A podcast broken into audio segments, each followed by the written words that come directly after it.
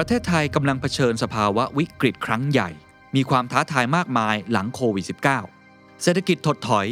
กับดักรายได้ปานกลาง ความสามารถในการแข่งขันที่ลดลงในโลก ความเหลื่อมล้ำที่ถางมากขึ้น K-shape recovery สิ่งแวดล้อมที่ไม่มีวันหวนกลับ ความขัดแย้งระหว่างเจเนอเรชันนี่อาจเป็นโอกาสเดียวและโอกาสครั้งสุดท้ายที่เราต้องปฏิรูปประเทศไทย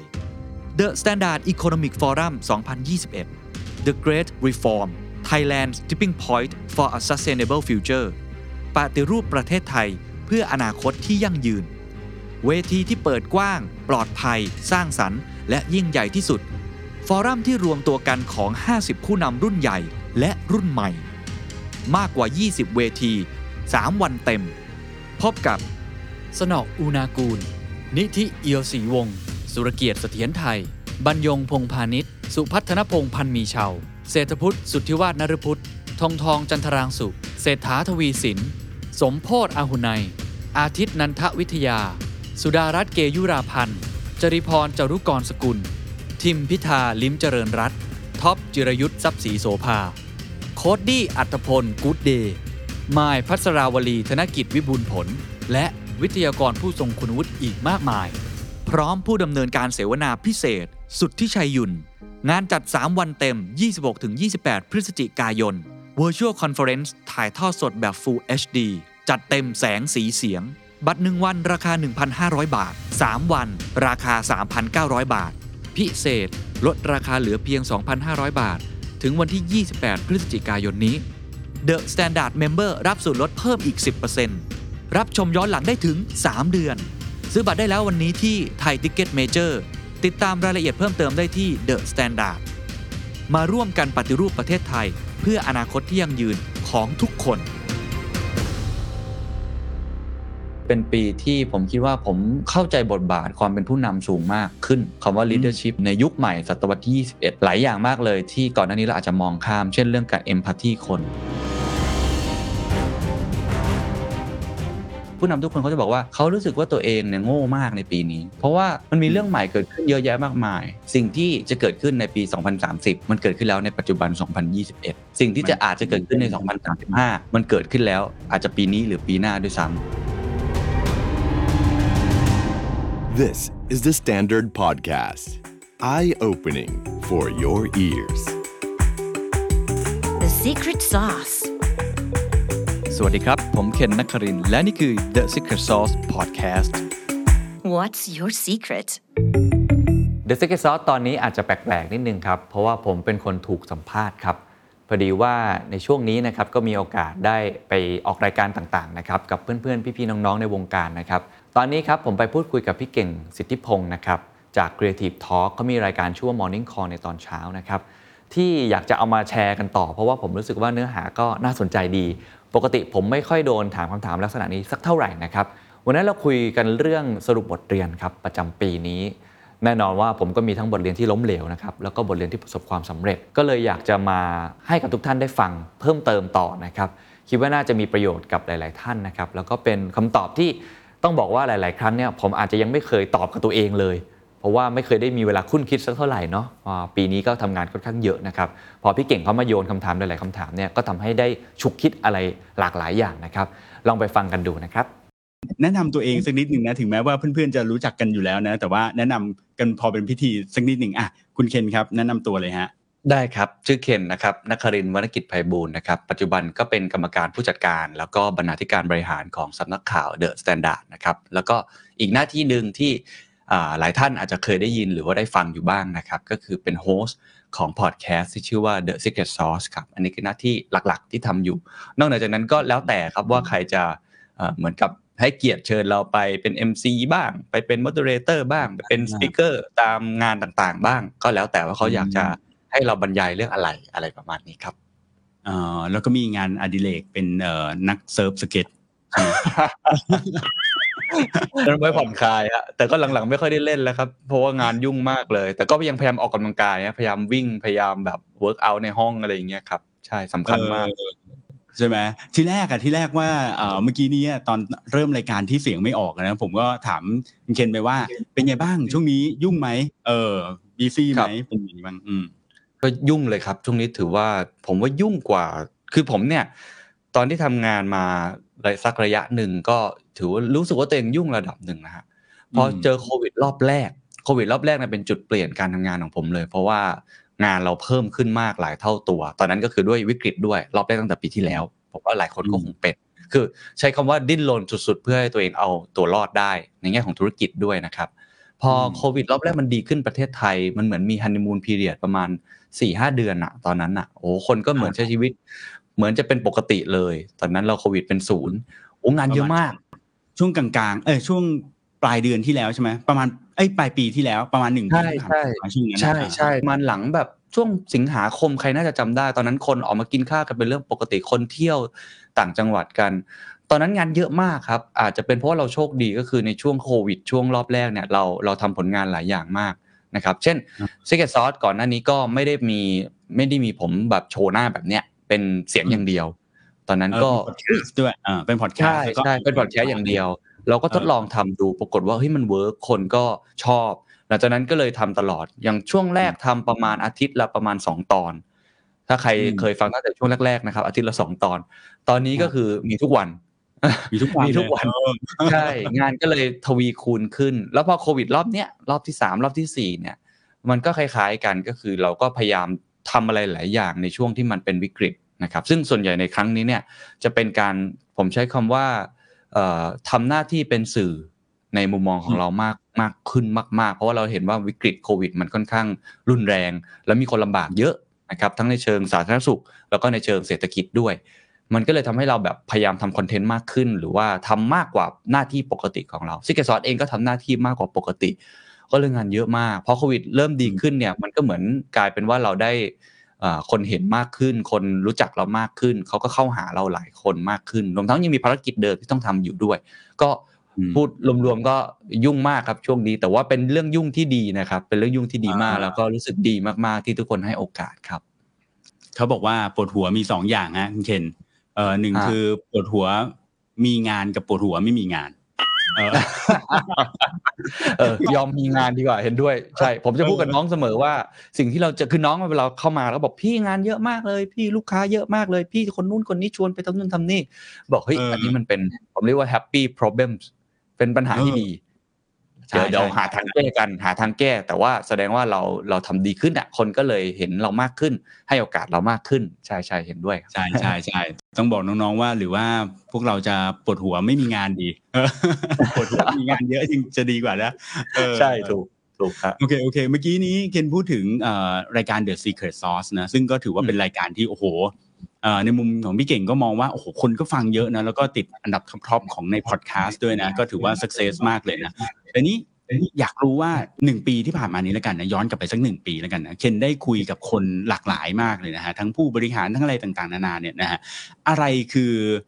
สิ่งที่เขาพูดถึงกันบ่อยนะหรือว่าเป็นสิ่งที่เอ่อมีจุดร่วมแบบพูดถึงเป็นในเรื่องเดียวๆกันเนี่ยมีอะไรบ้างฮะอืม ครับโถถ้าเป็นปีนี้เลยนะ ปีนี้อย่างเดียวนะอ่าคำศัพท์ปีท์เนี้ยยอดฮิตเลยครับ คือปรับตัวอืมปรับตัว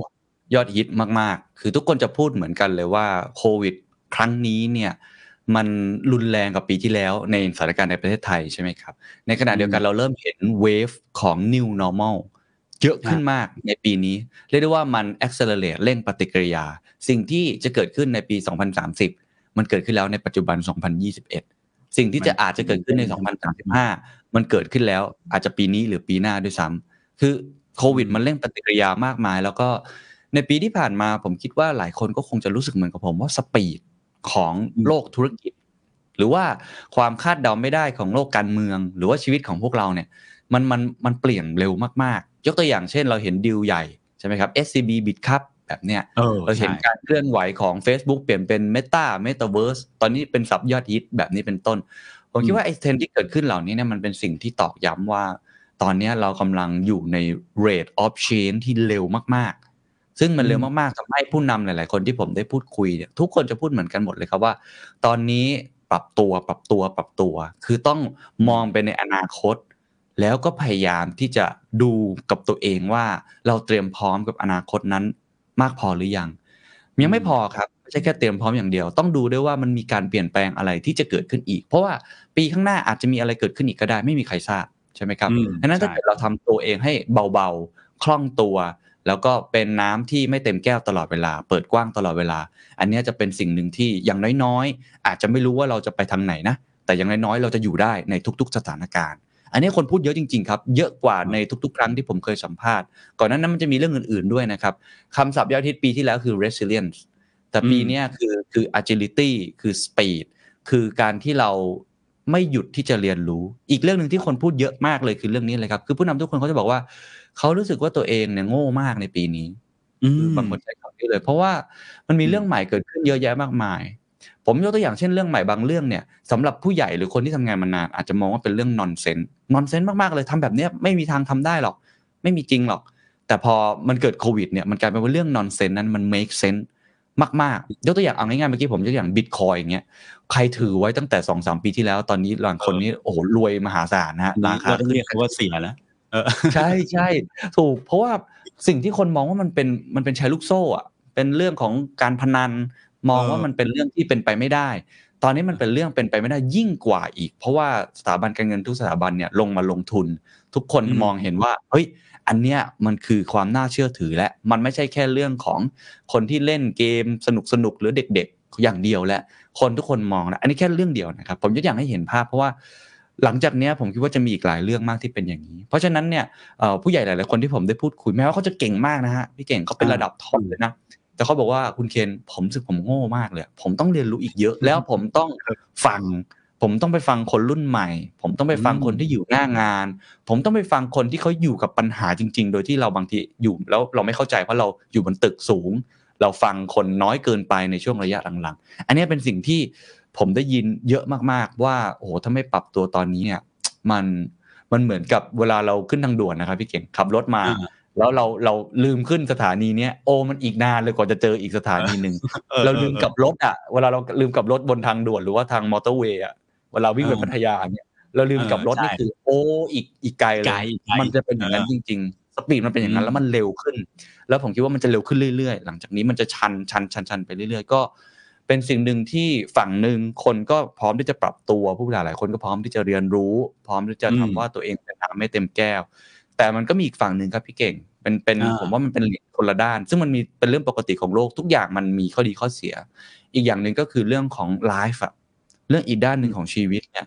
จะต้องผมใช้คำว่าทำมันให้มันเอ่อสมดุลดีๆ มากๆ คือไม่ต้องเท่ากันก็ได้นะครับ แต่ว่า mental health เรื่องของ flexibility ในการทำงาน เรื่องของความสัมพันธ์ เป็นอีกเรื่องหนึ่งที่คนก็พูดกันเยอะว่าโอ้โหหลังจากนี้เนี่ย มันจะเป็นโจทย์ใหม่ที่เป็นเรื่องท้าทายในการทำงานมาก มันจะไม่เหมือนเดิมอีกต่อไป ประมาณเนี้ยครับที่ได้ยินค่อนข้างเยอะครับอุ้ยนั่นน่ะสิอันนี้เห็นด้วยเลยนะเรื่องไลฟ์เรื่องความสัมพันธ์นะเหมือนพอเจอโควิดด้วยนะแล้วก็เรื่องอัตราเร่งอย่างที่เคนว่านะแล้วก็ทำให้คนอาจจะโฟกัสเรื่องงานมากขึ้น แล้วก็ความห่างเหินเนาะกับแบบว่าคนที่อยู่ใกล้กันเนี่ยอย่างที่เราอาจจะพอรู้นะว่าอัตราของการแบบหย่าร้างหรืออะไรพวกนี้มันเพิ่มขึ้นด้วยนะในช่วงช่วงโควิดเนี่ยนะอืม ใช่เลยครับ ใช่เลยครับ ก็อีกด้านหนึ่งที่ ผมว่าอนาคตของการทำงานเนี่ย มันกำลังถึงจุดเปลี่ยนอีกครั้งอะครับ คืออมถ้าเราจับได้ประมาณ 10 ปีที่แล้วนะครับ ตอนนั้นเนี่ยมันมีเทรนด์การทำงานใหม่เกิดขึ้นนะครับ ก็คือการที่เอ่อเราทำให้ workplace ของเราเป็น co-working space จำได้ไหมฮะเทรนด์นี่นานมากแล้วนะ Google เออเป็นคนบุกเบิกแรก ๆ แล้วก็พวก tech company ทั้งหมดเนี่ย โอ้ยทำกันหมดเลย จะต้องมีโต๊ะ pool อยู่ในออฟฟิศจะต้องมี slider จะต้องมีขนมให้กินมีฟรีขนมมีกาแฟอ่าฟรีใช่ ผมว่ายุคนั้นน่ะเป็นยุคที่คนเริ่มอยากจะเขาเรียกว่าเหมือนกับที่ทำงานเนี่ยจะต้องเปิดกว้าง คือหันหน้าเข้ามาคุยกันได้ มี hot desk ไม่มีโต๊ะทำงานประจำ hierarchy เริ่มหายไปทำงานแบบยืดหยุ่นมากขึ้น อันนั้นน่ะอ่าคือ wave หนึ่งแต่ผมว่าปีปีเนี้ยครับ พี่เก่งผมว่ามันจะมีอืมมันจะมีอีก wave หนึ่งแล้วตอนเนี้ยกำลัง figure out กันอยู่ว่าเราจะหา ความลงตัวหรือว่าหาคำตอบได้ยังไงผมว่าทุกที่ก็ยังหาไม่ได้ของผมก็ยังหาไม่ได้ แล้วก็เป็นความท้าทาย ก็คือเวฟที่เรียกว่า flexible flexible หรือว่า flexibility นะครับ workplace คือตอนเนี้ยคน work from anywhere เนี่ยผมว่าเราสองคนก็ทำงานจากที่บ้าน ผมก็ทำอยู่เป็น home studio หลังจากเนี้ยผมว่าความยืดหยุ่นมันจะมันจะกลายเป็นเอ่อแรงดึงดูดสำคัญของ talent ใหม่ ๆ เรื่อง talent อืม acquisition เรื่องของ Gen Z ที่เป็นเอ่อคนเก่งมากในอนาคตมีทักษะใหม่ ๆ การเขียนโค้ดการที่สามารถเข้าใจหุ่นยนต์ เหล่าเนี้ยเวลาเขา require เขาต้องการเอ่ออะไรจากที่ทำงานเนี่ยเขาเปลี่ยนไปค่อนข้างมากเขาต้องการความยืดหยุ่นเขาไม่เอาแล้วเข้างานแบบปกติเขาอยากทำงานที่บ้านด้วยเขาต้องกำหนดเวลาในการที่จะมีเวลาพักผ่อนของเขาเองยืดหยุ่นได้ หรือบางคนเรียกว่า gig economy เอออมอยากเป็นฟรีแลนซ์มากขึ้น ผมว่าอันที่เราพูดกันมาตลอดว่ามันน่าน่าจะเกิดเนี่ย แล้วมันไม่เคยเกิดขึ้น ตอนนี้มันเกิดขึ้นแล้ว แล้วเนี่ยมันเป็นโจทย์ใหญ่ของผู้บริหาร โจทย์ใหญ่ของหลายๆองค์กรว่าจะบริหารองค์กรบริหารคนหรือ people management ยังไง เพราะว่าเขาก็อยู่บ้านนานๆเขาก็เครียดนะครับถูกไหมเขามีเรื่องครับ mental health culture เนี่ยผมคุยกับทุกที่ครับพี่เก่ง culture อ่าองค์กรนี่เละเทะหมดเลยในปีที่ผ่านมาของผมก็เออผมผมก็เละเทะเพราะเราไม่ได้เจอกัน คือยังไงอ่าคนเนี่ยอ่าเจอกัน เราจะมีเครื่องมือช่วยแค่ไหนเนี่ย มันก็ไม่สามารถที่จะตอบโจทย์ตรงนี้ได้ อันเนี้ยเป็นเป็นเอ่อเขาเรียกว่าเป็นโจทย์ใหม่ของทุกๆ คนอืมหรือทุกๆองค์กรผมเชื่อว่าแม้แต่บริษัทระดับโลก Google Facebook ทั้งหลายแหล่เนี่ยก็มีโจทย์นี้เหมือนกันว่าจะเมนเทนทาเลนต์ในองค์กรยังไง แล้วจะทำยังไงให้การทำงานมันสามารถที่จะทำงานมีประสิทธิภาพ performance ด้วย ในขณะที่อีกด้านหนึ่งคือด้านที่มันเป็นด้านชีวิตเนี่ยของพนักงานเนี่ยมันเป็นด้านที่ทำให้เขา สมดุลมากขึ้น หรือว่า diversity เรื่องของความหลากหลาย เรื่องของออสิทธิสวัสดิการ คือมันมีอีกหลายเรื่องมากมายที่กลายเป็น requirement ใหม่ของการทำงานครับอืมนี่เคนรู้ไหมว่าจริง ๆ แล้วเนี่ยใน Morning Call ของรายการพี่เก่งเนี่ยจะมีกรุ๊ปนะที่เป็น LINE group อะเออแล้วเขาก็เนี่ยตอนนี้เขาคุยกันหนักมาก แล้วก็ปกติจะมีคนจดสรุป short note นะเออสงสัยวันนี้น่าจะได้ short note มาหลายหน้าอยู่เหมือนกันนะวันนี้ นี่เราเพิ่งไปคำถามแรกอีกนะเออผมเพิ่มงานหรือเปล่าครับเออ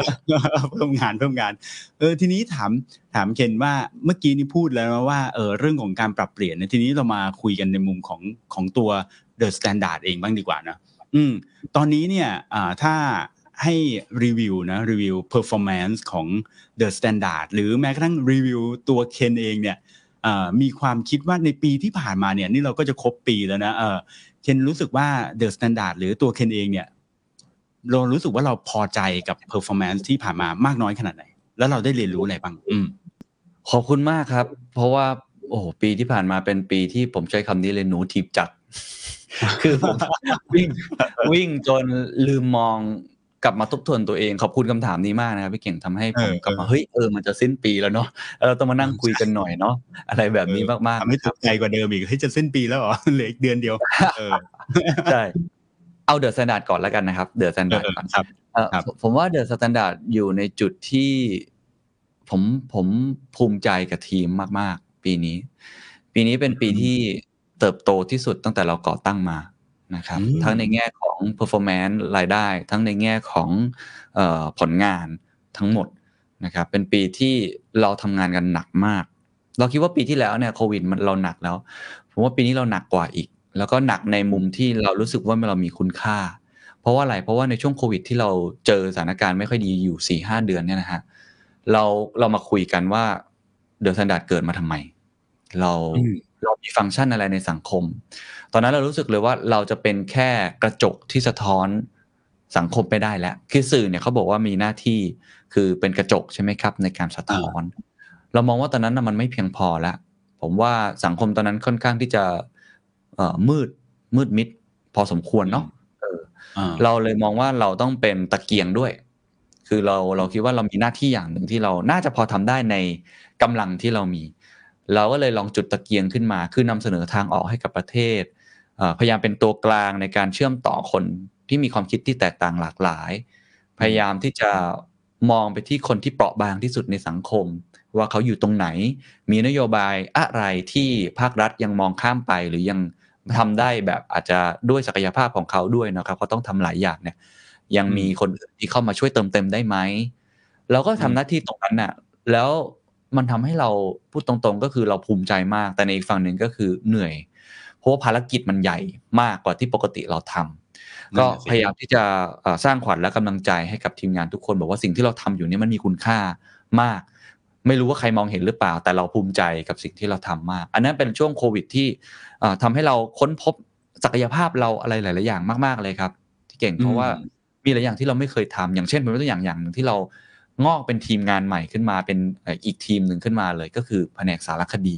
ตอนนี้ THE STANDARD มีมี THE STANDARD Documentary แล้วนะครับอ่าครับเพราะว่าช่วงนั้นเนี่ยเรามองว่าแค่ข่าวไม่พออยากทำเป็นอ่าคลิปเชิงลึก การเข้าไปลงพื้นที่ในโควิด เลย ตามกลุ่มเส้นด้ายไป ตามกลุ่มคนไร้บ้าน กลุ่มคนที่เปราะบางจริงๆไปอืมเราก็เลยทำให้เรามีทีมงานเนี้ยเพิ่มขึ้นมา โดยที่เขาก็เอ่ออยากจะลองทดลองทำอะไรใหม่ ๆ แบบนี้เป็นต้นนะครับ คือเราจะเกิด innovation ในแบบของเราในรูปแบบใหม่ๆ ที่เราไม่เคยคิดว่าเราจะทำได้ มากมายเต็มไปหมดเลยครับ ทุกคนได้มีโอกาสได้ทดลองกัน อันเนี้ยเป็นสิ่งที่ทำให้เราค่อนข้างอ่าผมภูมิใจมากเลยกับกับสิ่งที่เกิดขึ้น ส่วนนอกเหนือจากนั้นถ้าในแง่ของตัวรายได้เองก็ต้องบอกเป็นปีที่โตมากมากๆเหมือนกันอืมยังไม่สิ้นปีแต่ก็ดูแล้ว น่าจะได้ตามเป้าที่เราตั้งใจไว้ หรืออาจจะอาจจะเลยไปว่าบ้างนะครับ แล้วแต่จังหวะในช่วง 2 เดือนนี้แหละที่เอ่อสปอนเซอร์อะไรต่างๆ เริ่มจะกลับมา นะครับมอันนี้ก็ต้องขอบคุณมากเลยที่เขาไว้ใจเรา แล้วก็ผมว่าอย่างหนึ่งที่เราทำได้เอ่อเรียกได้ว่าตามเป้าที่เรามองไว้ก็คือ วิธีการในการหา product ใหม่ ๆ ขึ้นมาตอบสนองนะครับอืมวิธีการในการที่ ยืดหยุ่นกับตัวเองตลอดเวลา เราไม่หยุดนิ่งเลย พอมีอะไรเข้ามาเราก็ปรับตัว เข้าหาเทรนด์ใหม่ ๆ ที่เกิดขึ้น โลกของ TikTok โลกของ Instagram Story แพลตฟอร์มใหม่ ๆ นะครับ หรือว่าโลกของ virtual conference ที่ตอนนี้กลายเป็นเรื่องปกติไปแล้วนะครับ มีอีกหลายอย่างมากเลยที่ทุกคนเนี่ยปรับตัว เข้าหาเทรนด์ใหม่ๆ ตลอดเวลา อันเนี้ยเป็นสิ่งที่ผมก็เลยคิดว่าเป็นปีที่เหนื่อยเหนื่อยมากของ THE STANDARD แต่ว่าก็เป็นปีที่เราภูมิใจมาก ตอนนี้มันอยู่ในอีก step หนึ่งแล้วครับ step STANDARD หลังจากนี้ก็คือ ผมใช้คำว่าเหมือนเรา เราเริ่มที่จะวางรากฐานของเราได้แข็งแรงมากขึ้นและถ้าเปรียบเทียบเป็นต้นไม้ครับเราเป็นเหมือนต้นกล้าเล็ก ๆ ตอนแรกใช่ไหมครับ เราอยู่ในอ่ากระถางอยู่ในคอมฟอร์ทโซนสามสี่ปีที่ผ่านมาครับ ทำแบบนั้นมาตลอด แล้วก็มีจุดเปลี่ยนนะครับที่ทำให้เราเติบโตต้นกล้าตัวนี้แข็งแกร่งขึ้น แต่ตอนเนี้ยเราเริ่มมองเห็นอนาคตหลายหลากรูปแบบมากๆ เราจะเอาต้นกล้าต้นเนี้ยต้นไม้ต้นเนี้ยลงมาปลูกในในดินจริง ๆ และที่เป็นที่ดินขนาดใหญ่ไม่ใช่แค่ในอ่ากระถางต้นไม้อีกต่อไปและ แล้วหน้าที่เราของผมตอนนี้ก็คือต้องพรวนดินต้องใส่ปุ๋ย ต้องทำรากฐานรากเนี้ยให้กลายเป็นรากอืมแก้ว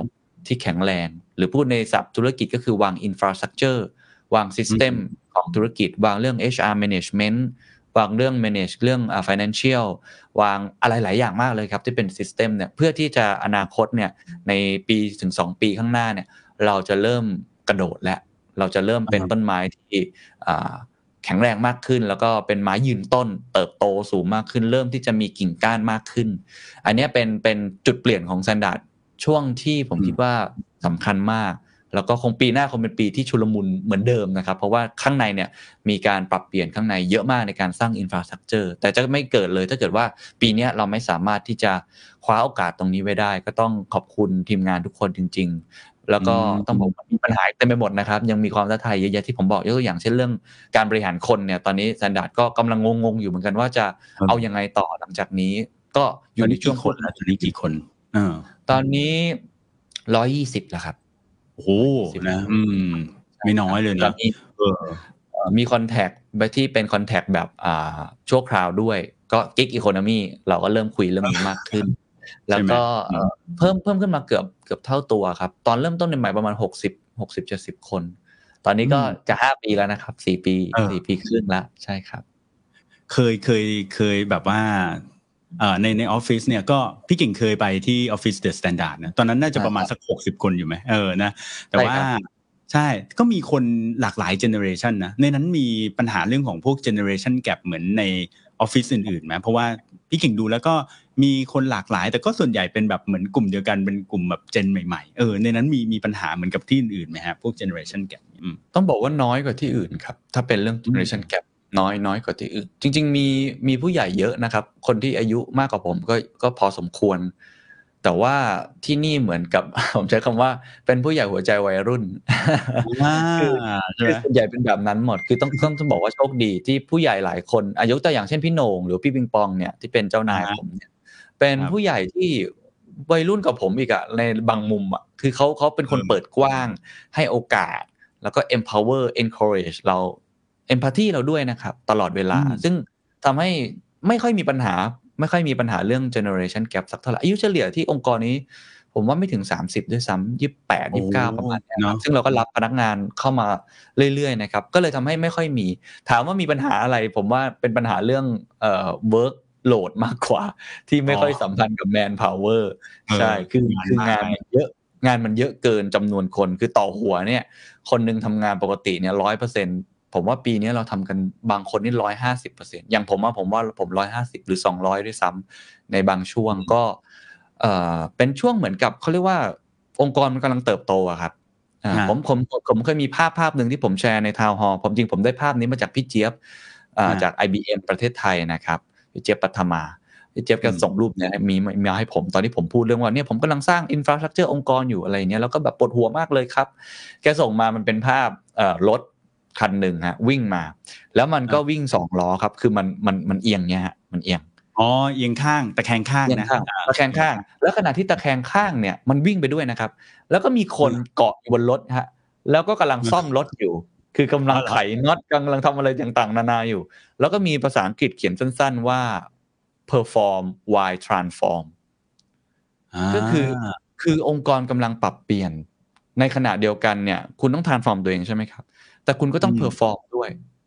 คือมันเหมือนต้องทำไปพร้อมกันอะ คืองาน routine คุณก็ต้องทำในขณะเดียวกัน คุณก็ต้อง transform ตัวเอง สิ่งที่อืมคุณกำลังอยากจะเปลี่ยนแปลงเพื่อเติบโตไปข้างหน้าเพื่อรับกับโอกาสใหม่ๆ ถามว่ามันเป็นเรื่องดีไหมมันก็เป็นเรื่องไม่ดีหรอกครับ พี่เจี๊ยบก็บอกผมว่ามันจะเหนื่อยหน่อยนะ ในช่วงเนี้ยพี่ก็ผ่านมาแล้วตอนทำ IBM ตอนที่เราต้อง transform องค์กร แต่ว่ามันเป็นไปไม่ได้เลยที่จะไม่ทำเพราะถ้าจะไม่ทำเนี่ยโอกาสต่างๆ ความสามารถในการแข่งขันของเรา มันก็อาจจะเอ่อ ลดลงไปด้วยนะเพราะช่วงช่วงนี้ก็เลยเป็นช่วงที่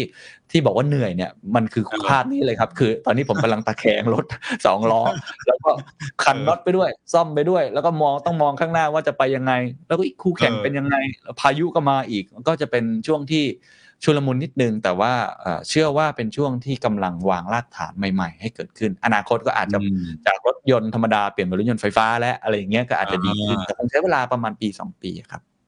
เราเชื่อว่าถ้าเราแบบว่าตะแคงไปด้วยแล้วเราซ่อมไปด้วย เมื่อเมื่อเราซ่อมเสร็จเนี่ยรถมันจะลงกลับมาวิ่งสี่ล้อได้แบบอย่างมีประสิทธิภาพนะอ่าใช่ไหมก็หวังว่าครับหเอวังอเออว่าทีนี้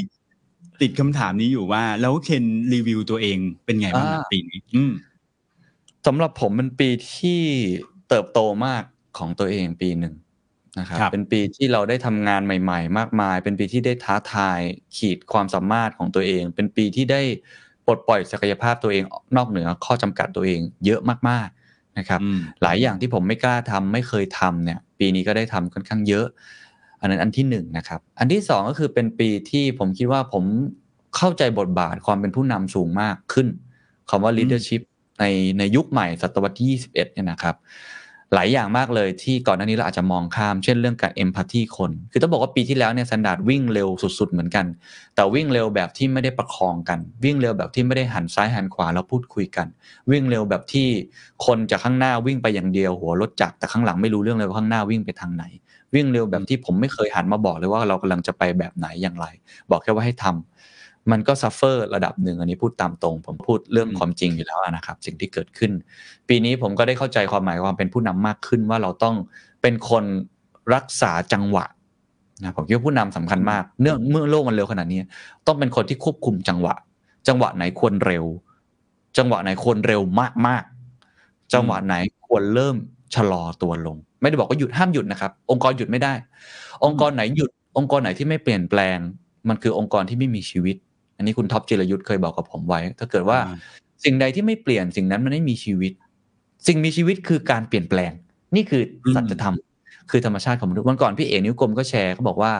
เอ่อแค่เราจะทำตัวให้เหมือนเดิม แค่เราอยากอยู่ที่เดิมทุกวันนี้นะครับ คือเราก็ต้องเปลี่ยนแล้ว ผมเปรียบเทียบเสมอเหมือนบันไดเลื่อนนะครับบันไดเลื่อนมันเลื่อนลงอะทุกวันเนี้ยครับเหมือนบันไดเลื่อนสุวรรณภูมิอะครับ มันเลื่อนเข้าหาตัวเราอะครับ การที่เราจะเดินไปข้างหน้าได้เนี่ย เราต้องก้าวหนึ่งก้าวเสมอ อันนั้นแค่อยู่ที่เดิมนะแต่อยากที่จะก้าวนำต้องก้าวสองก้าวอันนี้มันเป็นบทเรียนของผมที่ทำให้ในในปีนี้ความเป็นผู้นำเราอะก็เริ่มที่จะมีการควบคุมจังหวะมากขึ้น มีการเอ่อดูแลเอ่อสุขทุกพนักงานมากขึ้นในขณะเดียวกันวิสัยทัศน์ของเรากลยุทธ์ของเรา วิธีการ manage คนของเรา วิธีการ empower encourage หรือจะ empathy หรือว่าจะ energize ทุกอย่างเนี่ยก็ยังมีอยู่ในตัวเอง นะครับก็พยายามทำตรงนี้ อันนี้เป็นสิ่งที่ได้เรียนรู้มาก อันที่สามที่ได้เรียนรู้แล้วก็รู้สึกว่าเติบโตมากก็คือการที่เรารู้ว่าบทบาทของเราในปัจจุบันนี้เนี่ยมันมี stakeholder อื่น ๆ ที่เกี่ยวข้องเยอะมาก คือก่อนหน้านี้ครับเวลาทำสื่อเราก็จะคิดว่าเรามีคนอ่านมีสังคมก็จบก็ทำงานไปประมาณนี้ใช่ไหมครับแต่พอมันมีโควิดเกิดขึ้นในรอบนี้เรารู้สึกเลยว่าอย่างที่ผมเล่าไปว่า ตัวเราเองเนี่ยมีฟังก์ชันมากกว่าที่เราคิด คือเราไม่ได้เป็นแค่คนที่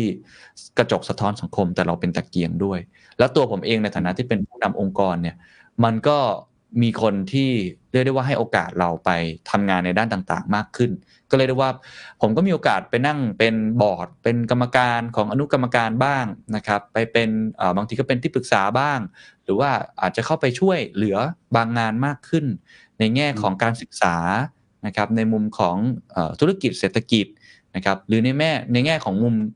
เอ่อ generation gap ที่เกิดขึ้นในสังคมความขัดแย้งที่เกิดขึ้น ก็เรียกได้ว่าเราทำตัวมีประโยชน์มากขึ้น ซึ่งอันนี้ทำให้ผมมาค่อนข้างรู้สึกว่าไอการคำว่า ESG ครับ environment society governance เนี่ยเริ่มเป็นสิ่งที่เป็นไฟล์บังคับ ไม่ใช่ว่าเรามีรายได้สูงเรามีกำไรแล้วเราค่อยกลับมาทำตอนนี้ไม่ใช่แล้ว เราต้องทำควบคู่กันไปเลย มันเป็น CSV ครับ มันคือ share value ต้องทำพร้อมกันไปเลย อันเนี้ยเราเราหนักกับตัวเองมากขึ้น แล้วผมคิดว่าผู้ใหญ่หลายคนให้โอกาสผมเยอะนะครับชวนไปคุยชวนไปทานข้าว แล้วเขาก็บอกว่าบทบาทของ Standard ตอนเนี้ยมันมีมากกว่าแค่สื่อแล้วนะ มันน่าจะเป็นคนที่เป็นตัวกลางอ่ายกตัวอย่างแค่เรื่องเดียวก็ได้ครับ เรื่องของ generation gap อย่างเงี้ยอ่าเขาก็มองว่าตอนนี้มันมีความคิดเห็นที่แตกต่างคนรุ่นใหญ่คนรุ่นใหม่เยอะ แล้วมันไม่มีเจ้าภาพหรือตัวกลางในการทำเพราะว่าถ้าเกิดว่าสมมุติว่าฝั่งน้องๆทำหรือฝั่งภาครัฐทำเนี่ยมันก็เหมือนเขาเป็นคู่ขัดแย้งในกันเองอืมใช่ไหมครับ แต่พอเขาไม่มีตัวกลางเนี่ยคนที่ทั้งสองฝั่งไว้ใจเนี่ยมันก็เกิดการพูดคุยยากแบบนี้เป็นต้น Standard ก็มีบทบาทตรงนี้มากขึ้นนะครับเป็นตัวกลางเป็นแพลตฟอร์ม เป็น buffer ในการที่ลอง ฟังเสียงทั้งสองฝ่าย นี่แค่ตัวอย่างเดียว จริงๆ มีเรื่องอื่นเยอะมากเลยครับ เรื่องเศรษฐกิจเรื่องธุรกิจ ก็คือเราไม่ได้ทำแค่หน้าที่ของเราให้ดีในเชิงธุรกิจละแต่เราต้องนึกถึงสังคมมากขึ้น อันนี้เป็นสิ่งที่ผมได้ได้สัมผัสกับตัวเอง และคิดว่าตัวเองเรียนรู้เรื่องนี้มากขึ้น ส่วนเรื่องสุดท้ายก็เป็นเรื่องการจัดการบริหารเวลาตัวเอง ที่ก็ต้องบอกว่าเป็นโจทย์ใหญ่จริงๆครับพี่เก่งมันมันยังทำยากยอมรับนะคือเวลาพูดเรื่องนี้ที่ไรเนี่ยเวลามีคนถามบริหารเวลายังไงก็แบบ จะเอาจากผมจริงเหรอทุกวันนี้ผมยังทำได้ไม่เท่าเลย คือวันหนึงจะเอามันจากแบบผมจริงเหรอเออเออใช่มันงานมันเยอะมากมันสิบงานยี่สิบงานเลยในแต่ละวัน แล้วก็ยังไม่สามารถเดลิเกตงานบางส่วนออกไปได้จริง ๆ อันนี้มันเป็นปัญหาของผม ซึ่งก็พยายามที่จะแก้ไขอยู่ แต่ก็ทำให้รู้สึกว่าเอ่อสิ่งที่สำคัญมาก ๆ ในช่วงนี้ที่ยังบริหารเวลาไม่ดีนะครับ คือเรื่องเออของพลังงาน พลังงานสำคัญมากเออสุขภาพสำคัญสุดๆนะฮะสุขภาพสำคัญมาก ผมเป็นคนหนึ่งที่ผมอย่างน้อยผมต้องนอนวันละหกถึงเจ็ดชั่วโมงให้ได้ แล้วก็อืมมีเวลาว่างแค่ครึ่งชั่วโมงชั่วโมงหนึ่งเนี่ยผมจะหยิบรองเท้าออกไปวิ่งทันที หรือว่าอืมอย่างน้อยๆก็ workout ในห้องวิดพื้นทำอะไรว่ากันไป plank อะไรว่ากันไปคือ ผมคิดว่าพลังสำคัญมาก โดยเฉพาะอืมคนที่เป็นผู้นำเนี่ย มันต้องมีพลังสูงมาก อย่างที่เราพูดกันตลอดว่าโลกมันเปลี่ยนเร็ว มันต้องวิ่งตลอด มันต้องเดินตลอด มันต้องเป็นมาราธอนมันเป็นมันเป็น infinite game ใช่ไหมครับ เพราะฉะนั้นพลังงานของผู้นำเนี่ยโอ้โหมันมันต้องการสูงมาก ถ้าเกิดเราห่อเหี่ยวเนี่ย พนักงานเราก็จะอ่าห่อเหี่ยวครับ ถ้าเราช้าอืมพนักงานก็จะช้า เราคือหัวรถจักรจริง ๆ ที่คอยบอกจังหวะ เราคือคนที่นั่งอยู่บนเรือครับ เวลาเรือพายเรือหางยาวถ้าเราเคยเห็น มันจะมีคนหนึ่งที่มันนั่งฝั่งตรงข้ามอะแล้วมันก็คอยให้จังหวะคนว่าอ้าวป้ายพายหยุดพายหยุด ผมว่าเราคือคนที่นั่งแล้วไม่ได้ทำอะไรเลยอะนะนะใช่ใช่ใช่ไม่ได้ทำอะไรเลย ผมไม่ได้ทำอะไรเลยแต่ว่าเป็นเป็นคนบอกจังหวะเออเออสำคัญมากซึ่งสำคัญมากอันเนี้ยผมว่ามันคือหน้าที่ผู้นำในในเลเวลที่ต้องเป็นคนนำองค์กรอ่าอ่าแต่ก็บางคนก็บอกว่าจะมีผู้นำอีกแบบหนึ่งคือ เป็นคนผู้นำที่เลือกคนเก่งเข้ามาทำงาน ผมต้องยอมรับว่าตอน Standard ตอนเนี้ยผมยังทำหลายหลายหมวกมากๆ ก็ยังอาจจะยังไม่ถึงจุดนั้น แต่กำลังพยายามที่จะไปถึงจุดนั้นงั้นอันสุดท้ายที่ได้เรียนรู้ก็คือสุขภาพ สำคัญมากๆครับ การเลือกกินอืมการนอนให้เพียงพอ การสุขภาพจิตด้วยทำให้สุขภาพจิตเราเองเนี่ย สดชื่นเบิกบานเสมอเสมอยิ้มได้ตลอดเวลาอะไรแบบเนี้ยผมว่าเป็นเรื่องที่สำคัญ ก็เนี่ยน่าจะเป็นประเมินชีวิตตัวเองที่เอออ่าตลอดปีที่ผ่านมาครับ เคยท้อไหมเคยท้อไหมในช่วงปีนี้แบบ ไม่ไหวแล้วโว้ยอย่างเงี้ยเออมีไหมแบบเรารู้สึกแบบเหนื่อยเหนื่อยเหลือเกินเงี้ยเออมีไหมปกติครับไอ้คำพูดเมื่อกี้ของพี่เก่งเนี่ยไม่เอาแล้วโว้ยอันเนี้ยคือ คือ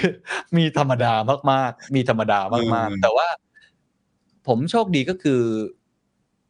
ผมค่อนข้างมั่นคงในตัวเองระดับหนึ่งคือคือผมว่าเรื่องนี้สำคัญนะครับสำหรับความเป็นผู้นำนะบางคนเรียกว่า self esteem บางคนเรียกว่า self awareness บางคนเรียกว่า purpose คือมันต้องมีในตัวเองสูงมากอะคือทำงานมันเหนื่อยนะครับ แล้วก็ ยิ่งทำงานกับคนเยอะๆเนี่ย ผมพูดตรงๆเนี่ยมันหงุดหงิดนะฮะมันเป็นเรื่องปกติของมนุษย์นะ ผมก็เป็นนะ ผมว่าทุกคนเป็นอะมันไม่ใช่ว่าเขาไม่ดีหรือเราดีไม่ใช่ด้วย แต่เพราะคนมันหลากหลายอะแล้วเราทำงานกับคนตลอดเวลา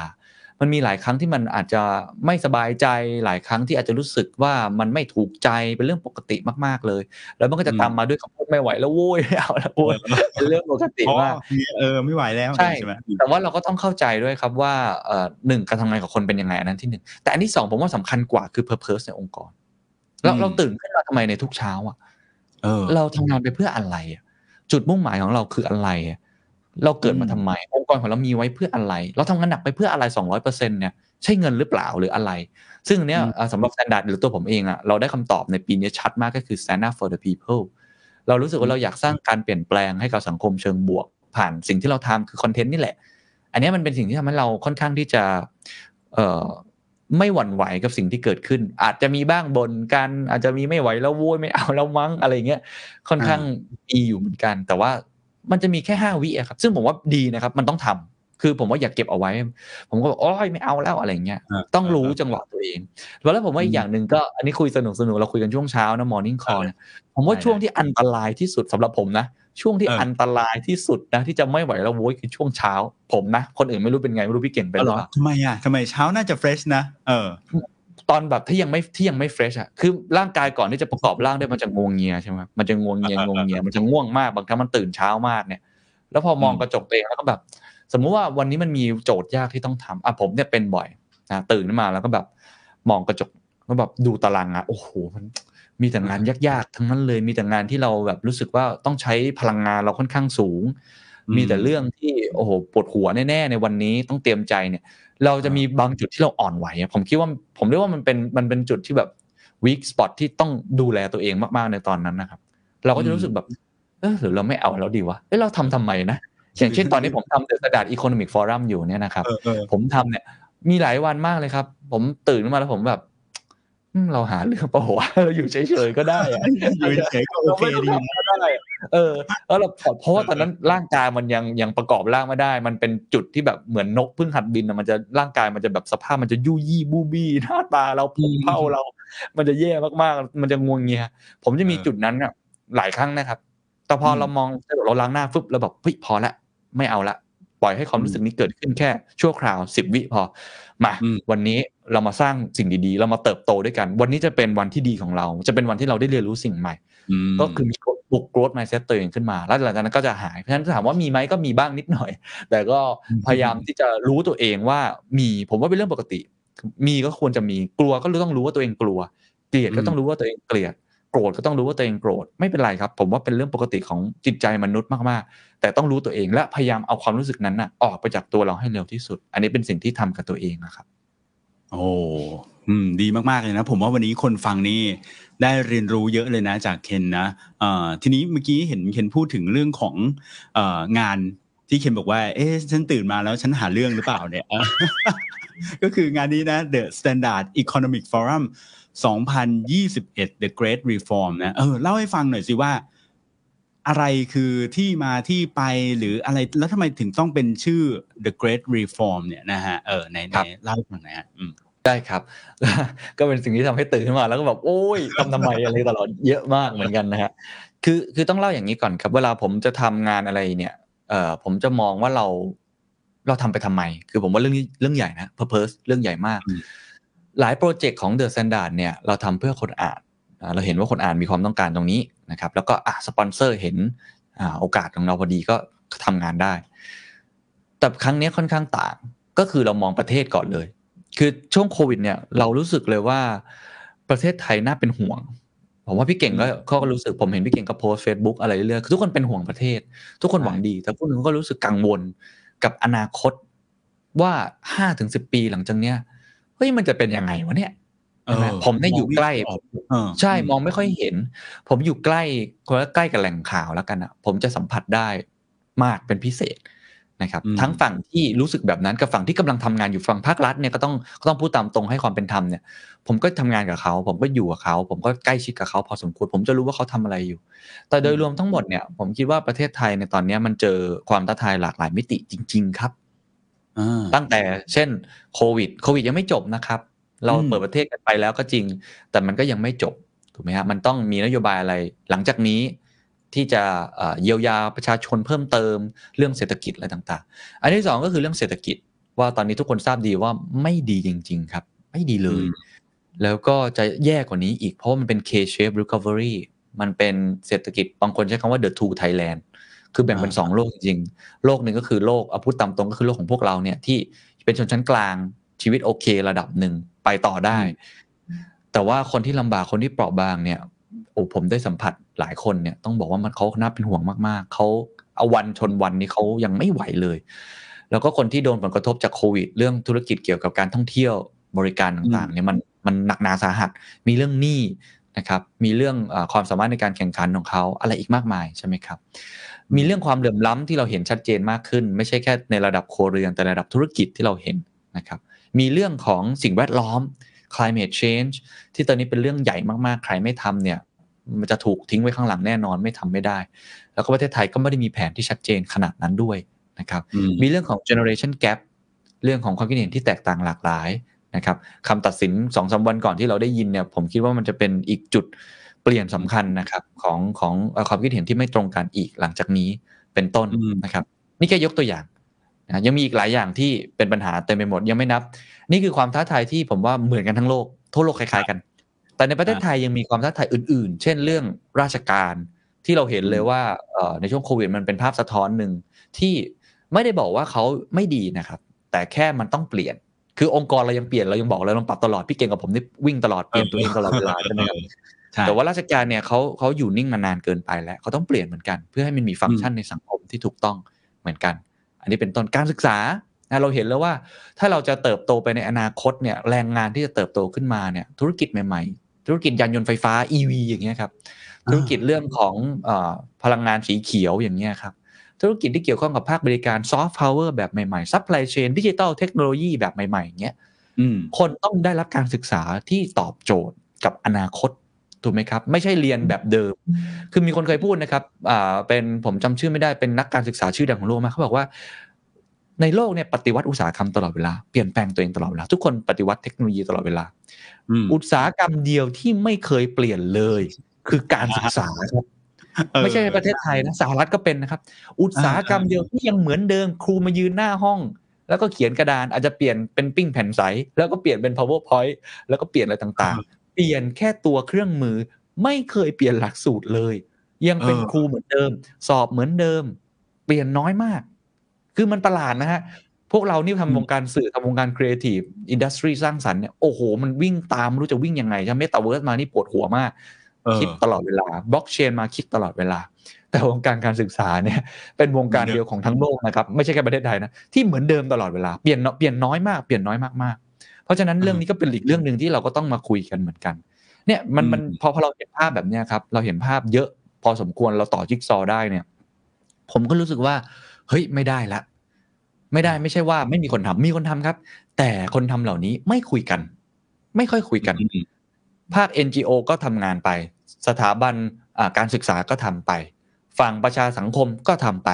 ฝั่งรัฐก็ทำไป เอกชนไม่ต้องห่วงวิ่งไปไกลกว่าคนอื่นมากๆ วิ่งไปไกลสุดขั้วเลยครับเก่งมากเลยเอกชนไทย โดยเฉพาะเอกชนที่ตัวใหญ่หน่อยอยู่ในตลาดหลักทรัพย์เนี่ยเขาเขามองเห็นอนาคตดีมากๆ แต่มันไม่เกิดการทำงานร่วมกัน ผมยังไม่ใช้คำว่า collaboration นะมันไม่เกิด conversation พูดคุยกันเขาอาจจะไปคุยกันในห้องปิดบ้าง แต่ผมคิดผมเชื่อว่าเขาคุยกันแบบเขาอยากเลือกคนที่เขาอยากจะคุยมากกว่า คือคนที่เห็นตรงกันในทิศทางต่างๆ มันก็เลยเริ่มเกิดช่องว่างทางออกไปเรื่อยๆ ผมก็เลยมองว่าอันที่หนึ่งประเทศไทยต้องการการปฏิรูปคำว่าปฏิรูปหมายความความความหมาย ถ้าไปเสิร์ชภาษาอังกฤษมันจะแปลอย่างนี้เลยครับว่า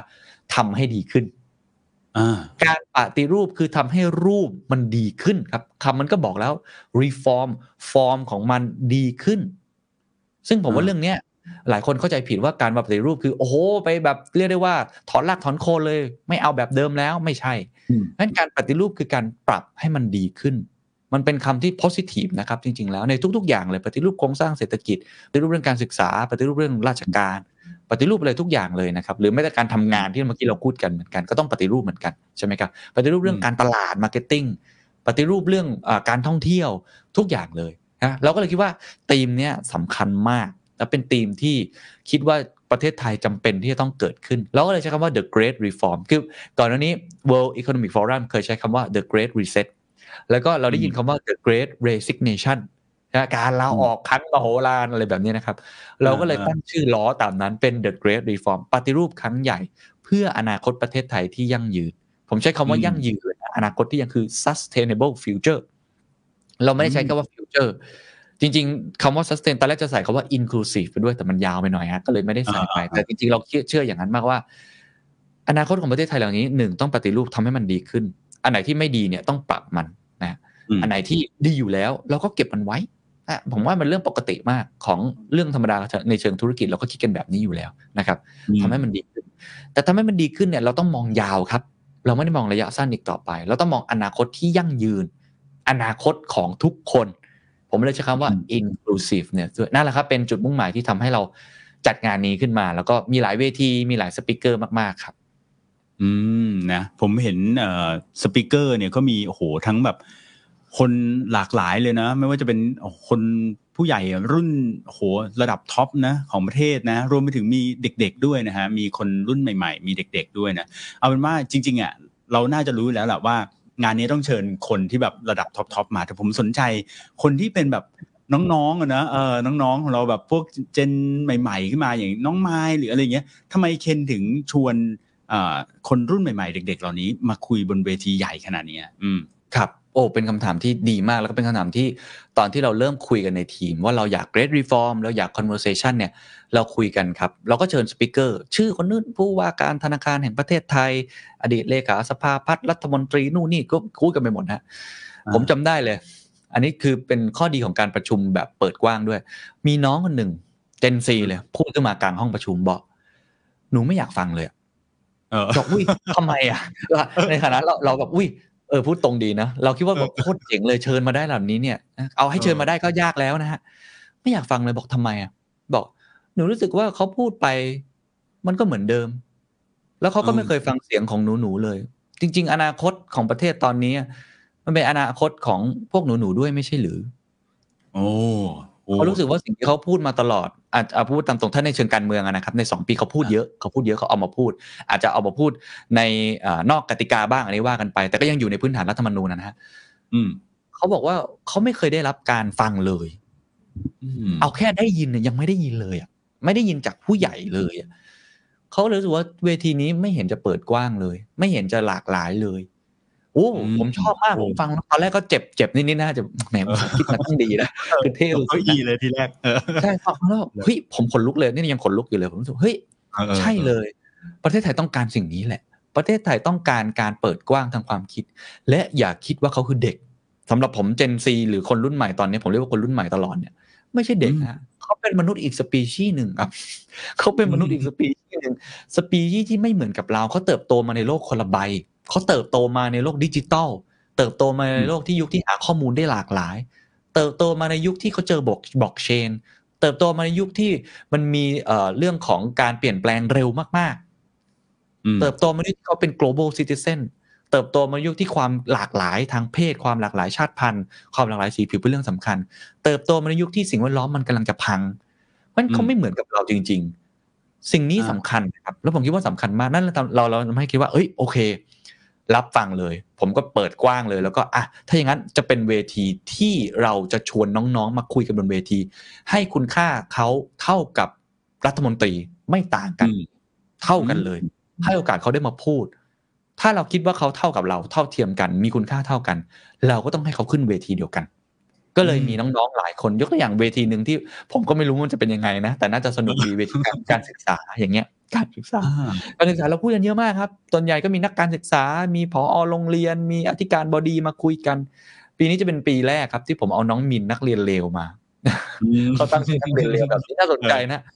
เขาเป็นคนที่อยู่ในระบบการศึกษา มาเล่าให้ฟังว่าเขาอยากเห็นอะไร ไอ้ที่คุยกันเนี่ยพี่ๆอยากปฏิรูปเนี่ย ฟังผมบ้างไหมเพราะผมเป็นคนเออเรียนอยู่เนี่ย ผมรู้สึกยังไง และผมอยากเห็นอะไร อย่างเงี้ยเป็นต้นแล้วก็จะมีหลายเวทีเลยครับที่เราชวนอย่างน้องไม้ที่เมื่อกี้บอกครับเรื่อง generation gap เราคุยกันเยอะผผมสังเกตครับเวที generation gap นะครับเป็นผู้ใหญ่มาคุยกันครับ เป็นคนสูงอายุมาคุยกัน ว่าโอ้ยเราต้องเปลี่ยนนะเราต้องนี่เนี่ยผมก็งงเล็กน้อยว่าเอ๊ะแล้วมันจะเป็น generation gap ได้ยังไงมันจะ bridge ได้ยังไง ก็เลยชวนน้องมายมาเลยมาคุย นะครับมาคุยกับผู้ใหญ่เลย มาคุยกับพี่เตานะครับบรรยงพงพาณิชย์นะครับที่เป็นผู้ใหญ่ในสังคมมากๆมาคุยกับอาจารย์ธงทอง เป็นผู้ใหญ่ในสังคมมากๆในราชการที่นับถือมาก มาคุยกับอาจารย์กนกรัฐนะครับที่ทำวิจัยเรื่องนี้โดยตรงกับปรากฏการณ์ที่เกิดขึ้นในสังคม แบบเนี้ยครับเราเปิดกว้างสิ่งแวดล้อมเราชวนน้องไคริยะนะครับผมเรียกว่าเป็นลูกสาวแห่งทะเลจะนะนะฮะเป็นอ่าภูพื้นที่ที่อ่าจะสร้างโรงงานอุตสาหกรรมที่นั่น แต่เราเคยฟังไหมว่าเด็กๆเขารู้สึกยังไงกับเรื่องนี้ เขาอยากเห็นสิ่งแวดล้อมเป็นแบบไหนเหมือนกับน้องเกรตาทุนบุตรอะครับ เราอยากรู้ไหมว่าเขาคิดยังไง แบบนี้เป็นต้นหรือเรื่องความเหลื่อมล้ำครับ เราพูดกันเยอะเรื่องความเหลื่อมล้ำเราเคยฟังคนที่อยู่ในสลัมไหมเขารู้สึกยังไง เขาต้องการอะไรกันแน่ เขาอยากได้หรือเปล่าบัตรคนจนหรือเขาอยากได้อะไร หรือเขาคิดว่าอนาคตประเทศอยู่ควรจะเป็นยังไงในมุมเขาเราชวนน้องบุ๊กจากคลองเตยครับ อยู่ในอืมคลองเตยเลยครับ เป็นแรปเปอร์เลยครับ ออกจากระบบการศึกษามา อยู่ในม็อบด้วยนะฮะมาฟังครับว่าเขาคิดยังไงทำไมเราคุยกันไม่ได้เหรอ ผมคิดว่าเนี่ยคือโอกาสของประเทศไทยที่เราควรจะเปิดโอกาสได้คุยกัน อันนี้เป็นตัวอย่างของคนรุ่นใหม่ต่างๆ แต่ไม่ได้มีเวทีเครียดอย่างเดียวนะครับ เวทีการตลาด เวทีเรื่องท่องเที่ยวก็มีเหมือนกัน เพราะฉะนั้นมันเป็นมันเป็นคอนเซปต์ที่ค่อนข้างกว้าง แล้วก็พยายามเอาคนใหม่ๆเนี่ยมาพูดคุยกัน เช่นเวที The Future of Work ที่เราคุยกันตั้งแต่ต้นอะผมคิดว่าสำคัญอ่า people management หลังจากนี้จะเป็นยังไงเป็นยังไง HR ต้องทำงานยังไง CEO ต้องมีความคิดยังไงเวลาทำงานกับคนเนี่ยเราก็ชวนอืมองค์กรแบบใหม่ ๆ มาพูดคุยกัน ผมเชิญ Google นะคุณแจ็คกี้หวางนะครับอ่าเป็นครับเอสใหญ่สุดเลยของ Google ในประเทศไทย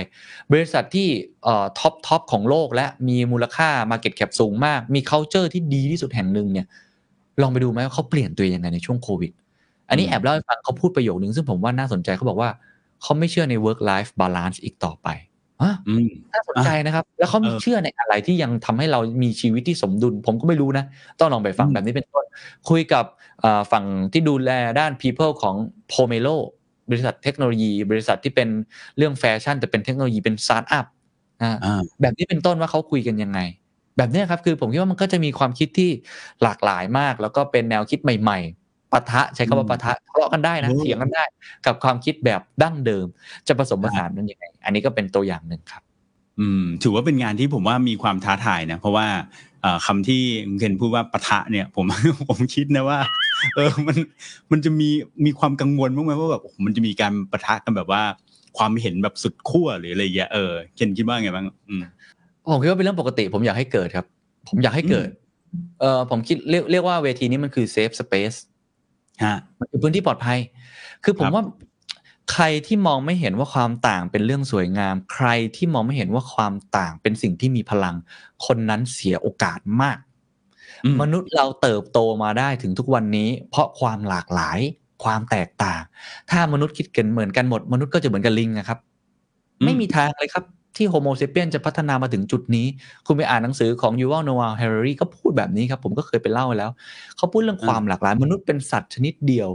ที่มีความหลากหลายสูงมาก แล้วเราสามารถคุยกับคนที่คิดเห็นแตกต่างกันได้ โดยที่ไม่ต้องอยู่ในฝูงเดียวกัน เป็นสัตว์เออชนิดเดียวที่ทำแบบนั้น เพราะฉะนั้นผมเรื่องคิดว่าเป็นเรื่องปกติมากๆ แต่เรามักจะมองว่าความขัดแย้งเป็นเรื่องไม่ดี ซึ่งคผรับมเข้าใจได้นะมันเหนื่อยนะเมื่อเราพูดคุยกันอะไรต่างๆ เข้าใจได้นะครับ อาจารย์ชัยวัฒน์สถาอนันต์เคยบอกกับผมเขาเป็นผู้เชี่ยวชาญเรื่องการจัดการการขัดแย้งเขาบอกว่า ความขัดแย้งเนี่ยเหมือนความตาย อืมเหมือนความตาย มันเป็นธรรมชาติอืมพูดง่ายๆเช่น สมมติว่าเรามองว่าความตายไม่ใช่ธรรมชาติก่อน ถ้าเรามองแบบนั้น ว่าความตายไม่ใช่เรื่องธรรมชาติ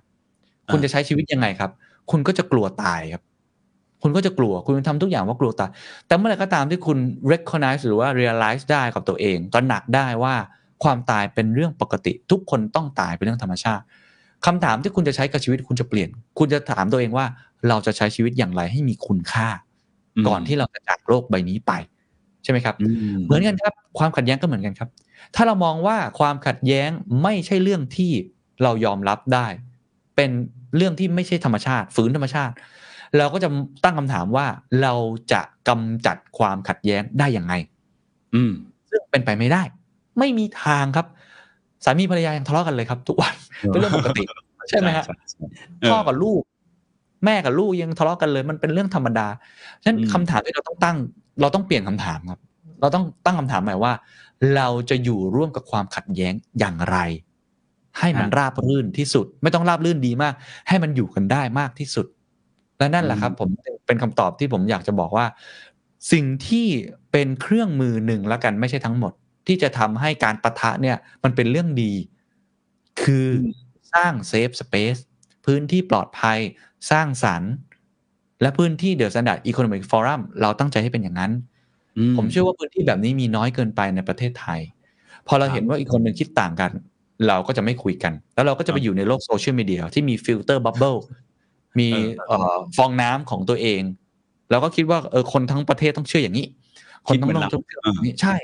พอเราออกไปนอกบ้านนิดเดียวไปซื้อก๋วยเตี๋ยวอะไปนั่งวินมอเตอร์ไซค์ก็จะรู้เลยว่า โอ้โห โลกนี้มันความหลากหลายมากมาย ธรรมชาติอืม biodiversity คือสิ่งที่ทำให้สิ่งแวดล้อมยืนได้ถึงยุคปัจจุบันนะเมื่อวานผมเพิ่งดูสารคดีเรื่องเนี้ยเขาบอก Holocene Holocene คือยุคหนึ่งของของโลกที่ความหลากหลายมันเยอะมาก biodiversity เยอะมาก โลกอยู่ในจุดที่สมดุลสุดๆนะฮะปัจจุบันนี้ไม่ใช่แบบนั้นโลกไม่สมดุล เพราะไม่มีความหลากหลาย ย้อนกลับมาเช่นเดียวกันความคิดเห็นของคน ผมคิดว่าเราต้องสร้าง safe space พื้นที่ตรงกลาง หน้าที่ที่หนักแบกอยู่ไว้ก็คือพวกผมนี่แหละครับอ่าที่อยู่บนเวที คนที่เป็นอ่า moderator จะต้องเป็น harmonizer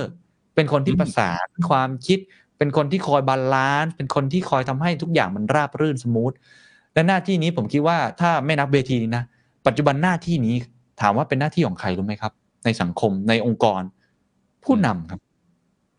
เป็นหน้าที่ของผู้นำผู้นำหลังจากนี้ไม่ใช่คนที่ทุบโต๊ะแล้วสั่ง ไม่ใช่คนที่บุกเดี่ยวอย่างเดียว ผู้นำมีหน้าที่รวบรวมความคิดเห็นที่แตกต่างในห้องประชุม ประสานมันให้เป็นสิ่งเดียวกัน หรืออย่างน้อยให้มีจุดร่วม common ground บางจุด แล้วเดินหน้าทุกคนยอมรับได้ทุก ๆฝ่าย อืมโอ้โหผู้นำของนิวซีแลนด์นะครับ เคยบอกเอาไว้ว่า ผู้นำหลังจากนี้จะเปลี่ยนไป มากจะไม่เหมือนเดิม ก่อนหน้านี้คือผู้นำคือคนที่เสียงดังที่สุดในห้อง ปัจจุบันนี้ผู้นำคือสะพานครับ คือคนที่เสียงเบาที่สุดในห้องอืมฟัง ไม่ได้นั่งหัวโต๊ะด้วย ฟังทุกคน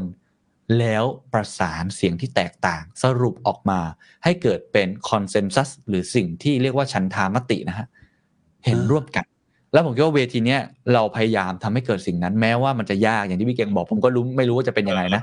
แต่ก็พยายามพยายามให้มันเกิดให้ได้ครับ อืม ในฐานะที่อ่าพี่เก่งเองก็จัดงานนะอย่างอ่า Creative Talk เนี่ยนะก็สปิเกอร์มากมายเนี่ยก็รู้เลยนะว่าโอ้โหการที่รวบรวมสปิเกอร์มาขนาดนี้ก็ไม่ใช่เรื่องง่ายนะทีนี้เอาวันนี้รบกวนเวลาของคุณเคน มากแล้วนะ แต่ว่าอยากให้เคนปิดท้ายนิดนึงครับว่างานนี้มีเมื่อไหร่นะแล้วก็ซื้อบัตรได้ทางไหนนะครับได้เลยได้ครับครับ ขออนุญาตสวมบทเป็นพิมพ์ริพายนะฮะขายของอ่าเล็กน้อย ขออนุญาตทุกท่านนะครับ ถ้าสนใจแล้วกันเนาะผมผมเชื่อว่าเออของมีมีมีคุณภาพแล้วกันในความตั้งใจของเรามาก ๆนะครับ งานเอ่อจัดขึ้นวันที่ 26 ถึง 28 พฤศจิกายนนี้ ศุกร์เสาร์ครับอาทิตย์นะครับเอ่อเป็น virtual conference ตั้งแต่9โมงเช้าจดเย็นเลยครับอ่าข้อดีที่สุดก็คือชมย้อนหลังได้ถึง 3 เดือน ชมย้อนหลังได้ถึง3เอ่อถึงเดือนกุมภาพันธ์นะครับใครที่ไม่ว่างช่วงเที่ยง ติดช่วงเช้าในแต่ละวันเนี่ยสามารถที่จะมารับชมย้อนหลังได้นะครับบัตรขายแล้ววันนี้นะครับที่ไทยติเก็ตอืมเมเจอร์หรือว่าเข้ามาอ่าที่เคาน์เตอร์ทุกสาขาที่เขามีอยู่ก็ได้นะครับถ้าคุณไปสมัครเป็น The Standard Member จะลดอีก 10%แต่ถ้าคุณเป็นนักศึกษา เราจะลดราคาให้ทันที เอาบัตรประชาชนมาโชว์หรือว่าส่งภาพมาเหลือแค่ 900 บาทเท่านั้น เพราะเราเชื่อว่าเราอยากให้คนรุ่นใหม่ได้ฟังด้วย 900 บาท หรือถ้าคุณเป็นอ่าผู้บริหารผู้ประกอบการที่อยากให้พนักงานของคุณฟัง ซื้อเกิน 10 ใบขึ้นไป ลดทันที 30%ก็คือเหลือประมาณ 2,000 บาทนะครับ ค่อนข้างอืมอ่าราคาก็คือลดไปเยอะค่อนข้างมากนะครับ ก็อ่าใครสนใจนะครับ เข้าไปได้แล้วที่ ThaiTicketMajor อยากจะเชิญชวนครับ ใครที่สนใจเป็นงานที่เราตั้งใจกันมาก แล้วก็ เมื่อกี้เราพูดกันเนี่ยอาจจะเป็นเวทีที่ค่อนข้างใหญ่ แต่จริง ๆ มีเวทีหลายเวทีที่น่าจะเกี่ยวข้องกับทุกท่านนะครับ เพราะเรามี 20 เวที 50 speaker เช่น เรื่องของการตลาดแบบนี้เป็นต้นเนี่ย หลายคนอาจจะเกี่ยวข้องเยอะ การสื่อสารที่มันเปลี่ยนแปลงไปเมตาเวิร์สเลยอะไรต่างๆ นานาเนี่ย เรามีเวทีที่ชวนอ่าพี่เอิร์ธอะแดปเตอร์เป็น digital agency อ่าอันนี้ผมรอฟังเลย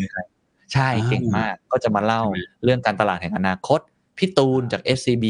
ซึ่งก็เป็นคนที่ผมคิดว่าใช้ performance marketing เยอะมากนะครับอืมแล้วก็มันมีวิธีการในการทำ marketing ใหม่ๆ จากแบรนด์ว่าเป็นยังไง แล้วก็ท่านสุดท้ายเนี่ยโอ้สนุกแน่นอนครับพี่โคดี้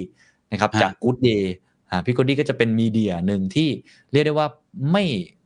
ไม่ไม่เหมือนใครมากๆ แตกต่างมากๆ ก็จะเป็นอืมตัวแทนของฝั่งแบรนด์ ตัวแทนจากฝั่งของเอเจนซี่ตัวแทนจากฝั่งของคนที่เป็น media ก็คือนักแปลงสารสามคนนี้จะมา พูดคุยกันถกเถียงกันว่า อนาคตของการตลาด อนาคตของการสื่อสารที่คุณต้องรู้ ก่อนที่คุณจะตกกระบวนโอกาสใหม่ๆที่จะเกิดขึ้นเนี้ยแพลตฟอร์มใหม่ๆ วิธีการใหม่ๆ พฤติกรรมผู้บริโภคแบบใหม่ๆเนี่ยมันจะเป็นยังไง อันนี้เป็นเวทีหนึ่งที่ผมเองก็อยากฟังนะครับหรือว่าเวทีที่เกี่ยวข้องกับดิจิทัลแอสเซทนะครับฟินเทคอ่านี้การผมเงิอนยากฟังอันนี้รอเลยเออโอ้โหเวทีนี้ต้องบอกว่ายังคิดไม่ออกเหมือนกันว่าจะเป็นยังไงนะครับเป็นเวทีผมที่เห็นสปีกเกอร์แล้วโอ้โหเออ เป็นครั้งแรก เป็นครั้งแรกจริงๆที่เกิดแบบนี้จครัริงบๆมันมี 2 เวทีที่พูดเรื่องนี้ อันแรกเนี่ยเราเชิญผู้ว่าการธนาคารแห่งประเทศไทยมาพูดภาพใหญ่ก่อนว่า regulator เขาคิดยังไง ก็หาฟังยากนะครับ จริงๆท่านเอ่อเศรษฐพุทธเนี่ยมาพูดให้เราฟังนะครับว่าไอ้คริปโตเนี่ยเขาจะเอายังไงยังไงต่อนะจะวางรากฐานยังไงนะครับ แล้วก็เวทีเอ่อที่เรามีเนี่ยโอ้โหเป็นสี่ท่านที่ ผมบอกว่าเป็นสองแบงก์ใหญ่แบงก์เขียวแบงก์ม่วง แล้วก็เป็นสอง exchange ใหญ่ที่สุดของเมืองไทยสองเจ้าเหมือนกัน น่าสนใจมาก ท่านแรกก็คือคุณอาทิตย์นะฮะเป็นผู้ควบคุมอืมยานแม่เนาะ SCBX ในตอนนี้ แล้วก็พี่กระทิงครับเรืองโรธพูนผลจาก KBTG แล้วก็ 500ตุกตุกๆ ก็เป็นคนคุมเรื่องเทคโนโลยีฟินเทคหรืออนาคตของ KBank ทั้งหมดเลย มาร่วมกับคุณท็อปจิรายุทธครับยูนิคอร์นตัวล่าสุดเนี่ยนะฮะเออบิ๊กครับเออ มาร่วมกันพูดคุย แล้วก็ดรเอกลาบครับจากซิปเมกซิปเมกก็เป็น Exchange นะครับเจ้าใหญ่ในเมืองไทยแล้วก็ในอาเซียนเช่นเดียวกัน สี่คนนี้มาคุยกันว่า อนาคตสินทรัพย์ดิจิทัลไทยอยู่ในมือใคร และฮะควรจะเป็นอย่างไร โอ้โหมันเซห้าสชัพานดนี้นี่น่าครับจะเซสชันนี้น่าจะสักห้าชั่วโมงนะเคนไม่เก่งว่าถ้าเราจะคุยกันยาว เออใช่นะใช่วันนี้นะครับก็ขอบคุณอ่าเคนมาก ๆ เลยนะฮะที่โอ้โหมามอร์นิ่งคอร์นะ วันนี้ก็คนล้นหลามนะสนุกมากเลยนะครับเอ่อได้เรียนรู้หลายอย่างนะ แล้วก็หลายคนก็มีพลังมีไฟไปด้วยนะ พี่เก่งเองก็เอ่อรู้สึก แหมมันเหมือนสะกิดตัวเราอะเออเฮ้ยเฮ้ยเออเราก็รู้สึกเอ่อรู้สึกว่ามีพลังเพิ่มขึ้นนะแล้วก็ได้สัมผัสว่าเคนจริง ๆ แล้วก็เป็นมนุษย์ธรรมดาคนหนึ่งนี่แหละนะตื่นเช้ามาก็มีวันที่เออฉันไม่ไหวแล้วเว้ยเหมือนกันเครียดอะเออเออแต่นั้นเราก็เป็นคนธรรมดาใช่ใช่เออเป็นคนธรรมดาเป็นคนรุ่นใหม่ที่มีไฟและมีพลังมากๆนะก็หวังว่าวันนี้นะอ่า สิ่งที่เคนได้มอบให้กับเอ่อทุกๆคนนะจะเป็นแรงบันดาลใจ แล้วก็เป็นความรู้อะไรบางอย่างที่ไปต่อยอดได้นะ ผมเชื่อว่าวันนี้คนทำโน้ตเนี่ยน่าจะทำโน้ตกันเอ่อหลายหน้าเลยนะฮะเคนเออฝากสุดท้ายเลยแล้วกันอ่าสุดท้ายเคนอยากจะฝากอะไรกับเอ่อคนฟังครับผม อืมก็คงอยากฝากงาน The Standard Economic Forum เนี่ยแหละครับอ่าผมครับตั้งใจจริงๆครับผมตั้งใจมากๆที่จะทำให้มันเป็นแพลตฟอร์มหนึ่ง ที่จะร่วมกันหาทางออกให้กับประเทศไทย ในอนาคตที่ยั่งยืนเราเราตั้งใจมากๆ แล้วก็เป็นงานที่อันนี้ไม่เคยเล่าที่ไหนเหมือนกันเป็นเรื่องส่วนตัวเล็กน้อยนะครับ เป็นงานที่เรารู้สึกเป็นภารกิจของเรามากๆ คือวันก่อนเพิ่งดูหนังนะครับเอ่อเรื่องดูนดูนอ่าหลายคนอาจจะเคยได้ดูครับผมไม่ผมผมไม่สปอยนะ ไม่ไม่ต้องห่วงนะสปอยมันนะจบเป็นไงฮะมันจบแต่มันมีฉากหนึ่งมันมีฉากหนึ่งผมชอบ เอาว่ามีประโยคหนึ่งแล้วกัน มีประโยคหนึ่งที่ เขาพูดประมาณว่า ผู้นำบางทีเนี่ย มันไม่ได้เกิดขึ้น เพราะว่าเขาอยากจะเป็นหรอก แต่มันเกิดเพราะสภาพแวดล้อมหรือภารกิจ มันบอกให้ว่าเขาต้องลุกขึ้นมา เป็นผู้นำเหมือนกัน โอ้ ผมชอบประโยคนั้นมาก ไม่ได้บอกว่าผมเป็นผู้นำอะไรอย่างนั้นนะใช่ไม่ใช่นะประเด็นก็คือว่าเราเห็นครับ ผมเห็นว่าประเทศไทยต้องมีสิ่งนี้จริง ๆ ก่อนที่จะสายเกินไป ผมคิดว่า โอกาสของประเทศไทยตอนเนี้ยมีมีเยอะด้วย แต่มันอืมเป็นโอกาสที่มาแล้ว มันจะไม่กลับมาอีกแล้วอืมมันจะไปเลยครับผมว่าสิบปียี่สิบปีเนี่ยนี่คือโอกาสครั้งเดียว ที่เราต้องรีบคว้ามันไว้ให้ได้ ในเชิงอืมเศรษฐกิจตัวเลขเนี่ยนะครับ เรา GDP เราต่ำเตี้ยเลี่ยดิน สารวันเตี้ยลงมาเป็นสิบยี่สิบปีแล้วนะครับ เราเราอืม เรามัวแต่ง่วนกับอะไรไม่รู้อยู่ในประเทศของเราค่อนข้างมาก ประเทศอื่นไปกันหมดแล้วนะครับ อาจจะยังไม่แซงเรา แต่ก็วิ่งเร็วขึ้นอ่าหลายคนครับพูดเรื่องเวียดนามไม่แซงเราหรอกในเร็ววัน แต่วิ่งเร็วขึ้น แล้วก็ลดต้นคอเรามากขึ้นอ่าเราเสียโอกาสไปเยอะมากแล้วครับ ในเวลาที่ผ่านมา ผมคิดว่าเวลานี้ในช่วงวิกฤตเป็นเวลาที่ดีที่สุดที่เราจะกลับมาทบทวน กลับมาพูดคุย กลับมาคว้าโอกาสนั้นอีกครั้ง ก่อนที่เราจะไม่มีโอกาสได้คว้ามันอีกแล้ว งานนี้ก็เลยตั้งใจอย่างยิ่งที่จะเป็นงานตรงนั้นให้ทุกคนมาพูดกันเรื่องโอกาส แล้วก็คุยกันว่าเราจะร่วมกันหาทางออกได้ยังไง โดยเฉพาะถ้าเกิดเป็นคุณผู้ฟังนะครับของ Creative Talk เนี่ยโอกาสทางธุรกิจก็เช่นกันครับ ถ้าเราคว้าตอนนี้ไม่ได้ ผมไม่รู้เหมือนกันว่า 3-5 ปีจะเป็นยังไง speed มันจะเร็วมากๆ เกมเทคโนโลยีเกมดิจิตอลเป็น winner takes all ด้วย เป็นเกมที่เราใช้ Google ได้เจ้าเดียวครับ แล้วไม่ใช้ Search Engine เจ้าอื่นแล้วครับ ใช่ไหมครับเออนั่นเป็นเกมที่คุณก็ต้องเออพยายามหาโอกาสใหม่ ๆ ของตัวเองเช่นเดียวกัน หรือว่าพยายามปิดช่องโหว่ก่อนที่คุณจะบินขึ้นไปบนท้องฟ้าหลังจากนี้ที่สปีดมันจะเร็วมาก ก็อืมหวังว่างานนี้ความตั้งใจของเราสิ่งที่เราพยายามทำอย่างยิ่งแม้ว่ามันจะตื่นมาไม่ไหวแล้วโว้ยบางวันเออเออเออเราก็อยากให้ทุกท่านได้เห็นคุณค่าของมันเหมือนกัน แล้วก็ได้มาสัมผัสนะครับครับได้มาร่วมพูดคุยกัน ก็หวังว่าจะได้เจอกันในวันที่ 26ถึง28 พฤศจิกายนนะครับ ขอบคุณมากครับ วันนี้ขอบคุณเคนมากเลยครับ เลยเวลามานิดหน่อยขออภัยด้วยนะ เออเออยินดีครับแล้วเดี๋ยวว่างๆชวนมาคุยใหม่นะครับผม โอเคได้ครับสำหรับวันนี้สวัสดีครับ บ๊ายบายครับอ่าบ๊ายบายครับ สวัสดีครับ ขอบคุณมากคครัรับบผม And that's the secret sauce. ถ้าคุณชื่นชอบ The Secret Sauce episode นี้นะครับ ก็ฝากแชร์ให้กับเพื่อนๆ คุณต่อด้วยนะครับ และคุณยังสามารถติดตาม The Secret Sauce ได้ใน Spotify, SoundCloud, Apple Podcast, Podbean, YouTube และ Podcast Player ที่คุณใช้อยู่นะครับ และอย่าลืมติดตาม Facebook Fanpage The Secret Sauce เข้ามาติชมเข้ามาพูดคุยกับผมได้เลยนะครับ